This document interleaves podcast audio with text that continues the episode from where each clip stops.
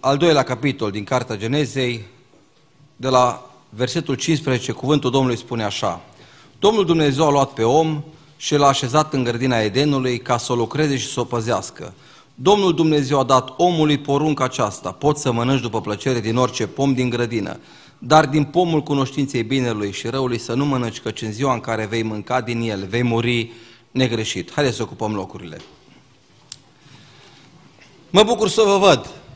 Vă spun cu toată inima, stăteam acolo pe bancă și am zis așa în gândul meu că dacă n-ar trebui să spun nimic și să nu cânt nimic, numai să stau să mă uit, deja mi-am umplut inima de bucurie. Pentru că am văzut aici atâta bucurie, încântare și, în mod special, atâția tineri și copii. Dacă vrei să ți se facă foame, postește. Dacă vrei să vezi cum e să n-ai formații în biserică și să n-ai copii și să n-ai tineri, du-te acolo unde n-au alții și o să vii cu următorul avion înapoi. Și o să spui, Doamne, îți mulțumesc că noi avem și nu merităm ceea ce avem. Este harul lui Dumnezeu. Așa ar trebui să gândim. Eu cu sentimentul ăsta am venit. Deși dacă aș fi fost, nu știu, am încercat să ne grăbim, să ajungem mai repede, dar un, unul din, una din bucurile mari ale mele de data aceasta, știți care a fost? Că se poate și fără mine la Mansue. Vă spun cu toată inima. Mi-aduc aminte cât de greu era la început, frate Cristi, când împărțeam fanfara, orchestra. Și te împărțeai și în alte biserici și când aud uh, sintagma asta, frate, vino să ne ajut că n-are cine la noi. Parcă te apucă așa o groază, ai impresia că acolo sunt mai perezi goi și n-are cine. Ei bine, conferința care ne așteaptă săptămâna viitoare este o conferință în care cu mine sau cu oricare dintre noi sau fără noi, conferința poate să meargă înainte. Pentru că aici au fost tineri care au dirijat și copii care au cântat pe la pian, poate nici ne-ați văzut. Dumnezeu să-i binecuvinteze. Au fost pe la instrumente, niște tineri pe aici. O familie ești cu copii, poate una, două, câte familii au fost, nu știu. Astea sunt semnele binecuvântării. Acum aș vrea să vorbesc cât Dumnezeu mă ajută. Cum să păstrăm aceste semne ale binecuvântării în familia noastră? Să știți clar, de la bun început vă spun, diavolul nu se bucură de aceste semne ale binecuvântării. Și Europa și lumea întreagă și societatea în care noi trăim, laică, nu se bucură de aceste semne ale binecuvântării. Vreau să vă întreb de la început, dumneavoastră credeți că ceea ce vedeți aici sunt semne ale binecuvântării? Deci asta să înțelegem, toți sunteți de acord cu mine. Vă mai pun încă o întrebare și pe aceea o să încep predica. Sunteți de acord că cel rău nu se bucură de semnele astea ale binecuvântării? așa e. Și Dumnezeu îl ia pe om cu mii de ani în urmă și spune, Adame, hai că vreau să-ți dau o grădină. Și cu ce am început eu? Familia, casa mea, cu o grădină. Nu mai iarbă era. Dar vă spun sincer, atât m-am bucurat când am ajuns acolo, tot îmi imaginam eu. A fost o simplă grădină cu niște stâlpi din lemn și un gard simplu. Nimic nu era acolo pe acel, era o grădină. La mine la nuntă, și cred că la mulți dintre dumneavoastră, a circulat această urare. Să fie casa voastră un colț de, spune stare, rai. Și au venit alții și au zis, măi, și eu vreau să fac o pensiune pe țară, dacă ați văzut, și o să-i pun numele Eden, pensiunea Eden. Și te duci acolo la pensiunea Eden și vezi că ți frig. Nu numai Eden, numai nu e ăla.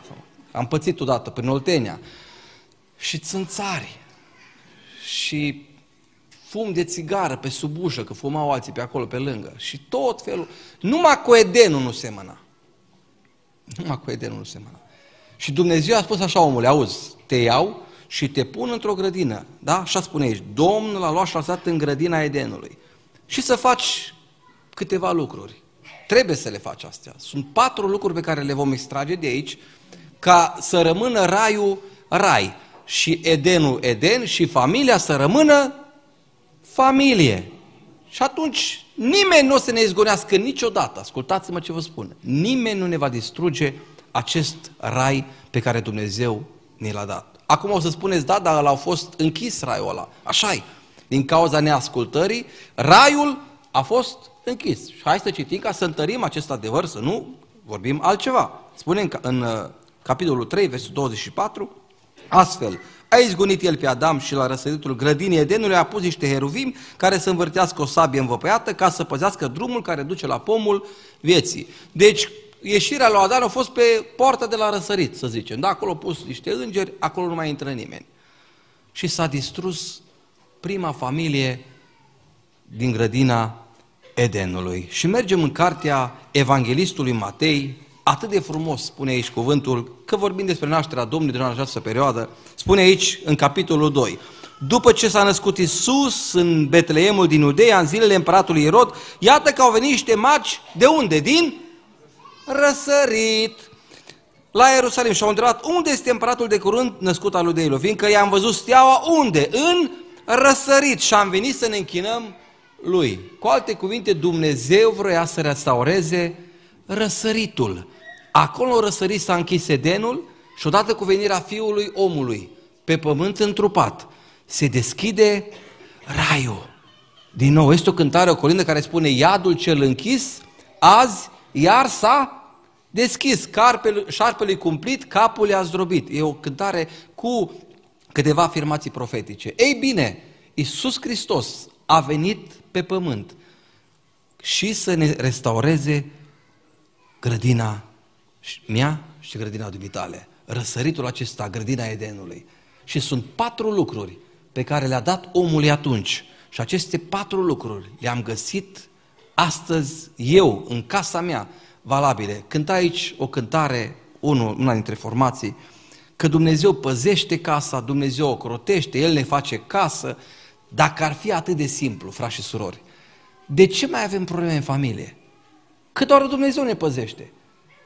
Îl trimi pe copil la cea mai tare școală, că doar Dumnezeu ne păzește. Eram odată student cândva pe la Cluj, frământat de o alegere mare și grea. Mare. Vrea să plec la o bursă depărtat de casă și am zis, mă duc să-mi fac o carieră. Am ales o bursă pe care așa s-a întâmplat că am primit-o. Colegul meu a spus, ești un nebun. Dacă tu refuzi bursa asta pe care ai primit-o la școală, undeva în statul Illinois, și fiindcă nu vreau să fiu un nebun, să fiu pentru el un nebun, am vrut să-i dovedesc că voi pune mâna pe acea bursă. Și am primit răspunsul că sunt eu cel care pot să pun mâna pe această bursă, eram plătit bine acolo la școală. N-am mai putut dormi o zi, două, trei, patru și am început inima să mă frământe. Mama vedea că nu mai mănânc. ce cu tine, băiete? Mama, trebuie să fac o alegere grea. Mă duc la școală, dar e o problemă. Acolo la școală n-am biserică. Măi, băiete, ai grijă. Mă tot uitam pe Google Map să văd 5 ore până la biserică. Mă am cum să mă duc în fiecare weekend să... A, nu pot. Și tot mă frământam, dar începeam cu argumente, că și Daniel s-a dus în Babilon și a fost puternic. Și am zis, gata, mă duc și eu în Babilon. Și într-o zi, înainte cu 10 minute se închidă biserica din Carpați, seara veneam de la conservatorii istovi și a spus, Doamne, dacă nu-mi răspunzi, mă istovesc pe picioarele mele. Intru în biserică, la fără un sfert, nouă fără un sfert, că nu fost mai. Și fratele Relu predica despre alegeri care ne pot costa toată viața și spunea despre Eva care a ales odată greșit și a fost izgonită din grădina Eden. Și mi-am dat seama și am zis, Doamne, atunci fac cu tine o altă înțelegere. Una e să mă ducă cineva în Babilon și alta e să aleg eu să mă duc în Babilon. Diferența între mine și Daniel e că eu vreau să mă duc în Babilon. Doamne, gândesc corect așa. Dacă nu gândesc corect, uite, mai pun încă o dată înaintea ta această cauză, spunem tu. Dar eu am citit în Biblie că Daniel a fost luat și dus în Babilon. S-a pierdut Daniel în Babilon? Nu. Ce-or fi zis femeile, mamele? Mă, a meu știe să gătească, a meu să roagă, a meu știe să facă cutare. Dar dacă nu le avea Daniel astea, cine îi spunea lui să nu se spurce dacă nu avea familie? Uneori aruncăm în barca lui Dumnezeu tot și spunem, Doamne, i-am făcut copiii, crește Tu. Atât. Patru imperative pe care le-am găsit eu aici în acest pasaj ca să rămână Edenul Eden și astăzi. Eu îți doresc în continuare, în familia ta, să rămână acel colț de rai pe care Dumnezeu ți l-a pregătit și încă îl are pentru tine să te bucuri de el. Și să nu intre nimeni acolo. Deci acolo în cântarea cântărilor, un verset atât de frumos, foarte frumos. Ești o grădină închisă, soro, mireasă. Un izvor închis, o fântână pecetluită. Așa să rămână familia, o fântână pecetluită, o grădină închisă. Nimeni să nu intre să ne distrugă Edenul. Haideți să vedem pe scurt cele patru lucruri pe care Dumnezeu le-a cerut omului în grădina Eden. 1. Domnul Dumnezeu a luat pe om și l-a așezat în grădina Edenului ca să o lucreze. Primul imperativ, cel mai simplu. Trebuie să lucrezi. Ca să rămână Edenul Eden, trebuie să lucrezi. E foarte important. De ce spun acest lucru? Oamenii, i-am întâlnit eu personal, sunt două, trei categorii de creștini. O categorie care lucrează prea mult și o categorie care nu lucrează deloc. Într-o zi eram undeva în zona Sucevei, la un restaurant cu soția, povesteam într-o dimineață, eram la un curs acolo, nu m-am planificat nimic, dar eram acolo și auzeam niște frați, mă gândeam că sunt penticostal, după cum arătau. Și bine că arătau așa, deci nu are asta legătură cu... Dar auzeam acolo spunându-se că ei nu mai trebuie să lucreze. Bă, eu nu mai lucrez, mă, eu trăiesc din alocații. Știți de pe unde erau? Așa, cu tare, cu tare, mă tot uitam la ei, ziceam, băi, frate, mă, ce-a ajuns omul. Când Dumnezeu, când Dumnezeu ne-a spus să nu mai muncim, frați și surori? Haideți să citim aici ce spune Pavel celor din tesaloniceni, că problema asta cu munca nu e de o zi, nici de două, e de când pământul, Dumnezeu ne cheamă să muncim. În, în epistola uh, uh, uh, către tesaloniceni, a doua epistolă, spune așa, capitolul 3, versetul 6, spunea Pavel așa, în numele Domnului nostru Isus Hristos, vă poruncim, fraților, să vă depărtați de orice frate care trăiește în neorânduială și nu după văzăturile pe care le-ați primit de la noi. Voi și vă știți ce trebuie să faceți ca să ne urmați, căci noi n-am trăit în neorânduială între voi. Apare cuvântul neorânduială deja de două ori. Adică e ceva haos în biserica respectivă. ce e haosul ăla? N-am mâncat de pomană pâinea nimănui, ci lucrând și ostenindu-ne am muncit zi și noapte ca să nu fim povoară nimănui dintre voi. Nu că n-am fi avut dreptul acesta, dar am vrut să vă dăm în noi înșine o pildă vrednică de urmat. Ei bine, munca este o poruncă de la Dumnezeu pe care în, chiar și oamenii lui Dumnezeu o dau mai departe ucenicilor, copiilor și familiei. Și spune mai departe așa, auzim, versetul 11, a, versetul 10. Căci când eram la voi, vă spuneam lămurit, cine nu vrea să lucreze, nici să nu... Frați și surori, că îți dă Dumnezeu niște bani în plus, e problema lui. Dar spune Biblia clar, cine nu vrea să lucreze, nici să nu mănânce. Asta este porunca lui Dumnezeu. Munca este o virtute a omului lăsată de Dumnezeu. Auzim însă că unii dintre voi trăiesc în neorundeală nu lucrează nimic și se țin de nimicuri. Cred că dumneavoastră lucrați, dar n-ați fost ispitiți. Și eu am fost. Bă, dacă n-aș mai lucra. Mai discut cu câte unul și cu câte alt, cu altul și spune, bă, dar tu nu lucrezi așa ca mine, ca și când eu sunt mai leneș, să nu zic altceva. Și spun, măi, uite cum facem. Eu vreau să spun un lucru, nu știu ce lucrezi tu și poate tu nu știi ce lucrez eu. Eu atât vreau să știi că eu nu-mi permit să dorm 10 minute mai mult decât poate îți permiți tu. Că nu fac jobul tău, că nu fac munca ta, tu nu poți să spui despre că eu nu lucrez. Dumnezeu la unul îi dă într-un fel, la altul în alt fel. Însă munca este lăsată de Dumnezeu. Și din, din, din ce moment? Din prima zi în care Dumnezeu îl pune pe Adam în grădină.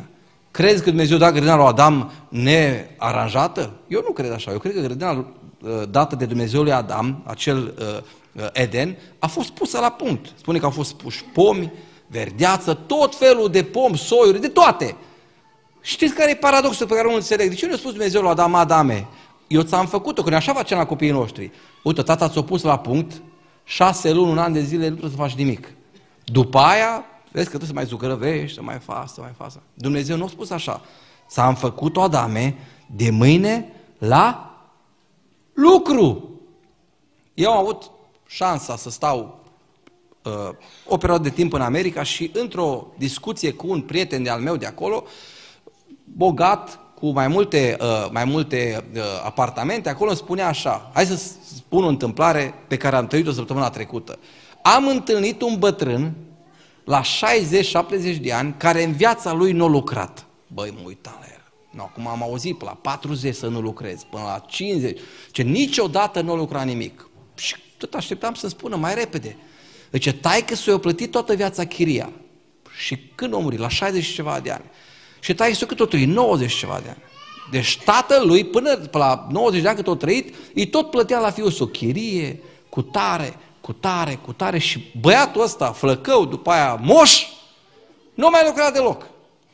Știți ce îmi spunea băiatul ăsta, prietenul meu? Deci n-aș vrea să vezi, să fi văzut cum arăta casa, camera în care a murit omul ăsta. Mâncare pe jos, haine nespălate, mizerie. Și de ce? Că munca este o disciplină care se învață și cine nu muncește ajunge exact așa. Se ține de nimicuri. Există categoria cealaltă de oameni care trag 3-4 joburi. Ei trebuie să își plătească ratele. Și eu am datoriile mele și cred că mulți le avem dintre noi. Este absolut normal să ne doară și să avem costuri pe care trebuie să le plătim. Dar niciodată în Scriptură, câtă vreme există psalmul 127 aici, niciodată nu pot permite să mă joc cu Dumnezeu, care spune așa, degeaba vă sculați de dimineață și vă culcați târziu, ca să mâncați o pâine câștigată cu durere. Și ce înseamnă pentru mine, ce înțeleg eu, asta de dimineață, de vreme și seara târziu? Înseamnă exces, înseamnă exagerare. Nici nu mă mir că e pâinea câștigată cu durere. Dacă tu nu-ți vezi copiii astăzi, dacă tu nu-l vezi pe copilul tău mâine, de multe ori am trăit familii care spuneau, nu ne vedem numai sâmbătă. Eu ajung de la lucru seara târziu, el doarme dimineața, el pleacă, eu mă odihnesc, intru la nu știu care schimb, nu mă văd cu copiii mei. Nu te lăuda cu așa ceva. Dumnezeu îți poartă de greu în așa fel încât să-ți poți vedea și copiii. Dacă tu ți-ai schimbat prioritățile, este problema ta. Dumnezeu te cheamă să muncești, dar să nu exagerezi. Doi, Domnul Dumnezeu a luat pe om și l-a așezat în grădina Edenului ca să o lucreze și să o păzească. Deci, unu, muncește și doi, fii cu ochii deschiși în grădina pe care tu o ai, la tine acasă. Sunt multe camere, e camera băiatului, camera fetei, și dacă ești un om bogat ai mai multe camere și tu trebuie să vezi ca tată și ca mamă, în fiecare cameră, în fiecare zi trebuie să vezi camerele la toți copiii tăi, să știi ce au în telefon, să știi ce se întâmplă în casa ta și să veghezi, pentru că dacă nu veghezi tu, să nu ai așteptări ca să vegheze Dumnezeu peste ceea ce tu nu veghezi. Din nou citesc psalmul 127. Dacă nu zidește Domnul o casă, degeaba lucrează cei ce o zidesc. Dacă nu păzește Domnul o cetate, degeaba veghează cel ce o... Așa, dacă o citim la o primă, o să spunem, e clar. Dacă nu păzește Domnul, degeaba păzesc eu. Eu, eu înțeleg și altcumva. Că Domnul păzește peste ceea ce păzesc eu. Eu așa înțeleg. Da? Deci Dumnezeu păzește sau veghează vegherea mea. Dumnezeu nu veghează peste mine când eu nu știu ce are copilul meu în telefon. Dumnezeu nu veghează peste casa mea, dacă în casa mea nu mi-am făcut datoria de veghetor. Că dacă era așa, atunci Dumnezeu spunea simplu, Adam, stai niște că mă ocup eu de pază. Nu, muncește și păzește-ți grădina. Și aici unele familii înțeleg atât de greșit că este problema bisericii și a școlii duminicale să încrească copiii. Și la fanfară să învață rugăciunea Tatăl nostru și la orchestră să învață nu știu ce și da, eu nu mai să încerc bani. Câți bani îți trebuie? 100 de euro. Da, 100 de euro. Lasă-mă, cam alte lucruri. Nu. Dumnezeu ne spune în această seară, vrei să rămâi în Eden? Lucrează, dar nu exagera. Vrei să fie bine în grădina ta? Fii cu ochii deschiși. Atunci veghează Dumnezeu. Când eu și cu tine veghem asupra copiilor noștri. De multe ori am întâlnit părinți care spuneau, nici măcar n-aș fi putut gândi să facă copilul meu lucrul ăsta. Sau nu m-aș fi putut gândi că... Și de ce cred că nu s-au fi putut gândi? Că n-au avut deloc un dialog cu copilul.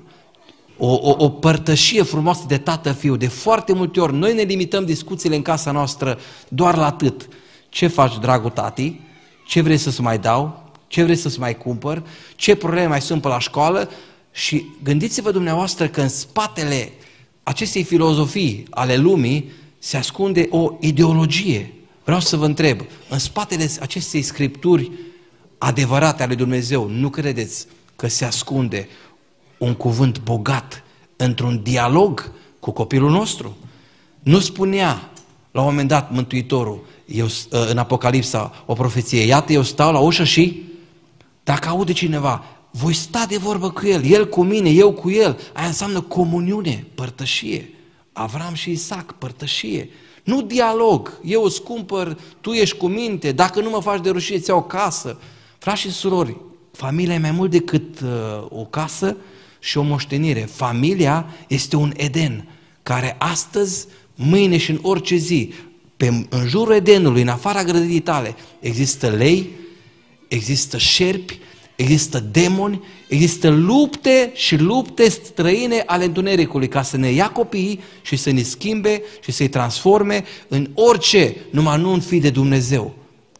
Vă întreb eu, nu cumva am crezut prea mult că trebuie să ne păzească Dumnezeu ceea ce trebuie să păzim și noi?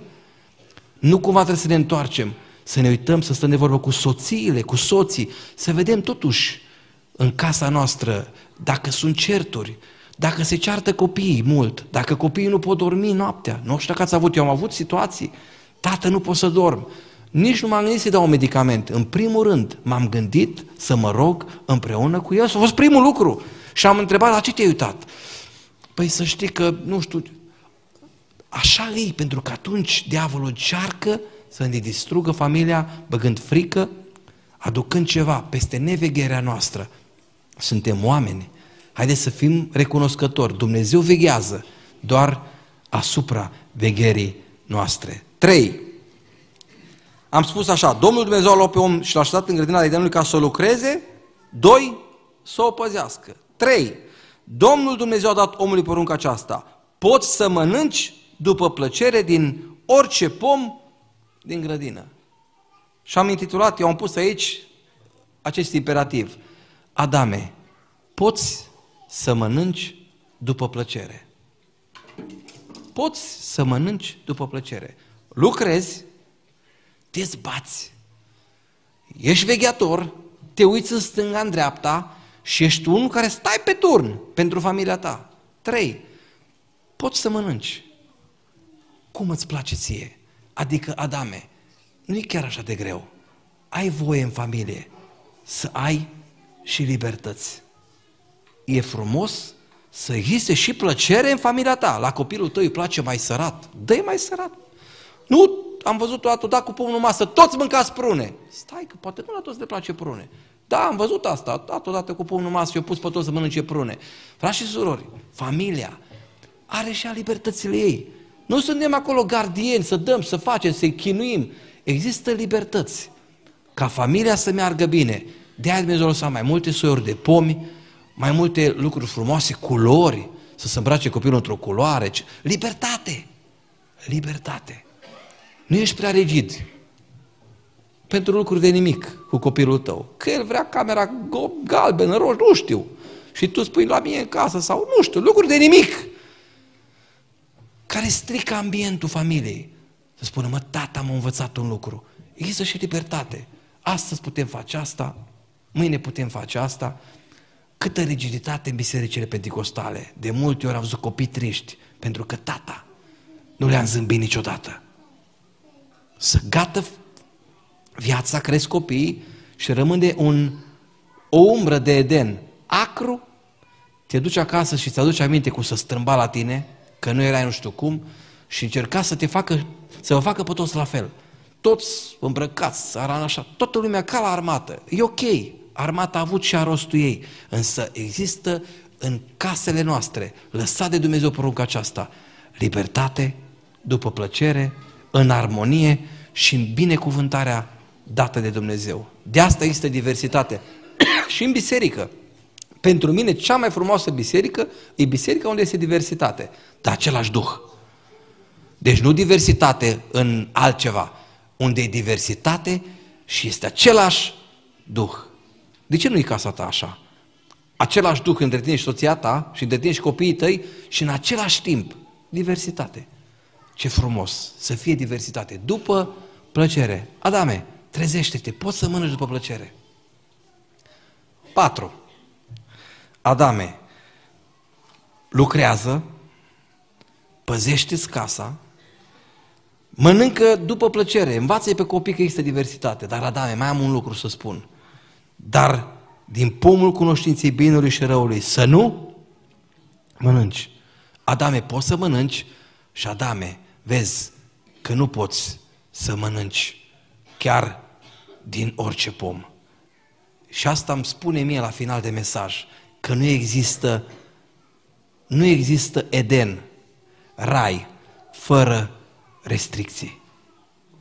Acest lucru mie spune că nu există rai, familii, fără restricții. Și aici foarte mulți am răstălmăcit Scriptura și am zis, băi, fac ce vreau, că e casa mea. Ăsta e raiul lui Dumnezeu.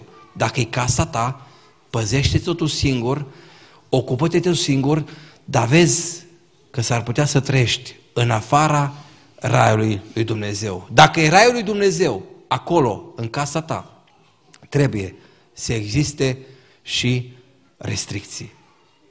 Poate că la unii dintre tine au plăcut chestia asta că poți să faci ce vrei. Nu e așa. În orice rai lăsat de Dumnezeu, nu poți să faci chiar tot ce vrei. Și aici suntem cei mai dificitari. Eu văd la mine, ne cumpără copiii, tată, o jumătate de oră, lasă-mă, mai intru, mai fac, cu tare. Câți dintre dumneavoastră v-ați propus să stați o oră pe Facebook? Iertați-mă, sper că nu, m-am, nu vă fac probleme, că întreb asta, sau pe Instagram, sau ce mai au apărut acum. Câți v-ați propus? Acum stau o oră. Dar câți v-ați propus să stați 5 minute și a stat o oră? Mă înțelegeți? Că acolo unde, cum zice acolo, i s-a părut interesant pomul ăla deschide mintea, îți face. Există locuri în care dacă ne jucăm cu zona unde Dumnezeu spune nu, acolo suntem cei mai vulnerabili. Și știți ce se întâmplă? Suntem izgoniți și Edenul nostru se destramă, se distruge. Și în loc de fericire, primim bilete la Amvon, rugați-vă, am auzit familii care spuneau, în casa mea e un dezastru, e iadul pe pământ. Din raiul lui Dumnezeu au ajuns să experimenteze iadul pe pământ. Că n-au înțeles un lucru, ori zis, măi, eu mă duc și muncesc până nu mai pot. Să se ocupe nevastă mea de prunci. Nevasta au zis, eu le fac mâncare, să aibă ce mânca, să nu ducă lipsă, că se ocupă la biserică de ei. Și ei merg la școală și copiii sunt ca niște, de așa, de, ei mingea și de la unul la altul. Și ajungem la ultimul punct, când ne dăm seama că nu mai avem niciun control, nu mai credem că există restricție, restricții, există și nuuri în Scriptură. Și spune Pavel, patul, uh, undeva în evrei, dacă nu greșesc, să ce citesc, ca să nu... Printre uh, lucrurile pe care scriitorul, autorul cărții evrei spunea bisericii acolo despre mulțumire, despre uh, uh, primirea de oaspeți în evrei 13, spune așa, căsătoria să fie ținută în toată cinstea și patul să fie nespurcat. Acum, unii o să spună, și așa este, că poate se referă la patul celor doi. Dar așa să extind puțin această idee. Haideți să lăsăm și paturile copiilor să fie nespurcate. Și să fie și biroul copiilor nespurcate. Și să fie și camera copiilor nespurcate. povestea cineva în Statele Unite despre o familie care avea o tulburare mare. Copiii nu mai puteau dormi și întreba la un moment dat păstorul, auziți, dar voi v-ați uitat prin casă, n-aveți cumva lucruri care nu sunt, au găsit ceva, o, un manechin, o păpușă, care nu trebuia să fie în casa lor. Și au zis, nu cumva credeți că asta vă spur că somnul copiilor și camera lor? Ia scoateți afară asta. Și au scos afară. Credeți că au dormit mai bine? Da. Noi credem că de multe ori numai eu cu soția și trebuie să fie patul nespurcat și căsătoria nespurcată. Dar când Dumnezeu extinde familia prin celelalte colțuri ale grădinii, nu toți sfințenii ale Dumnezeu trebuie să fie. În caietul copiilor, la școală, în orice lucru, oare nu trebuie să înțelegem că restricțiile sunt pentru toată lumea, ca să rămână Edenul Eden?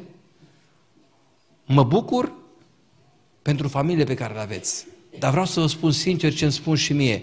Astăzi, ca să rămână raiul rai, ascultați ce vă spun, nu o să plătim un preț mai mic decât l-au plătit părinții noștri și nici bunicii noștri. Noi credem că azi e mai ușor, că avem multe lucruri, putem duce copiii la after school și before school și cum vreți dumneavoastră. Ascultați-mă ce vă spun, prețul de a rămâne raiul rai e același pe care l-au avut și părinții mei și bunicii mei, ca să rămână armonie până la capăt. Că dacă n-ar fi același preț, ascultați-mă, de-aia sunt atâtea divorțuri și de-aia multe case nu sunt împreună, doar dorm sub același acoperiș. Haideți să recapitulăm. Dumnezeu a restaurat traiul pentru mine și pentru tine. Și cele patru porunci sunt astăzi valabile și pentru noi, cum au fost și pentru Adam și pentru Eva. Lucrează, veghează, mănâncă, bucură-te de libertate și nu uita că orice rai are și restricții ca să rămână cu adevărat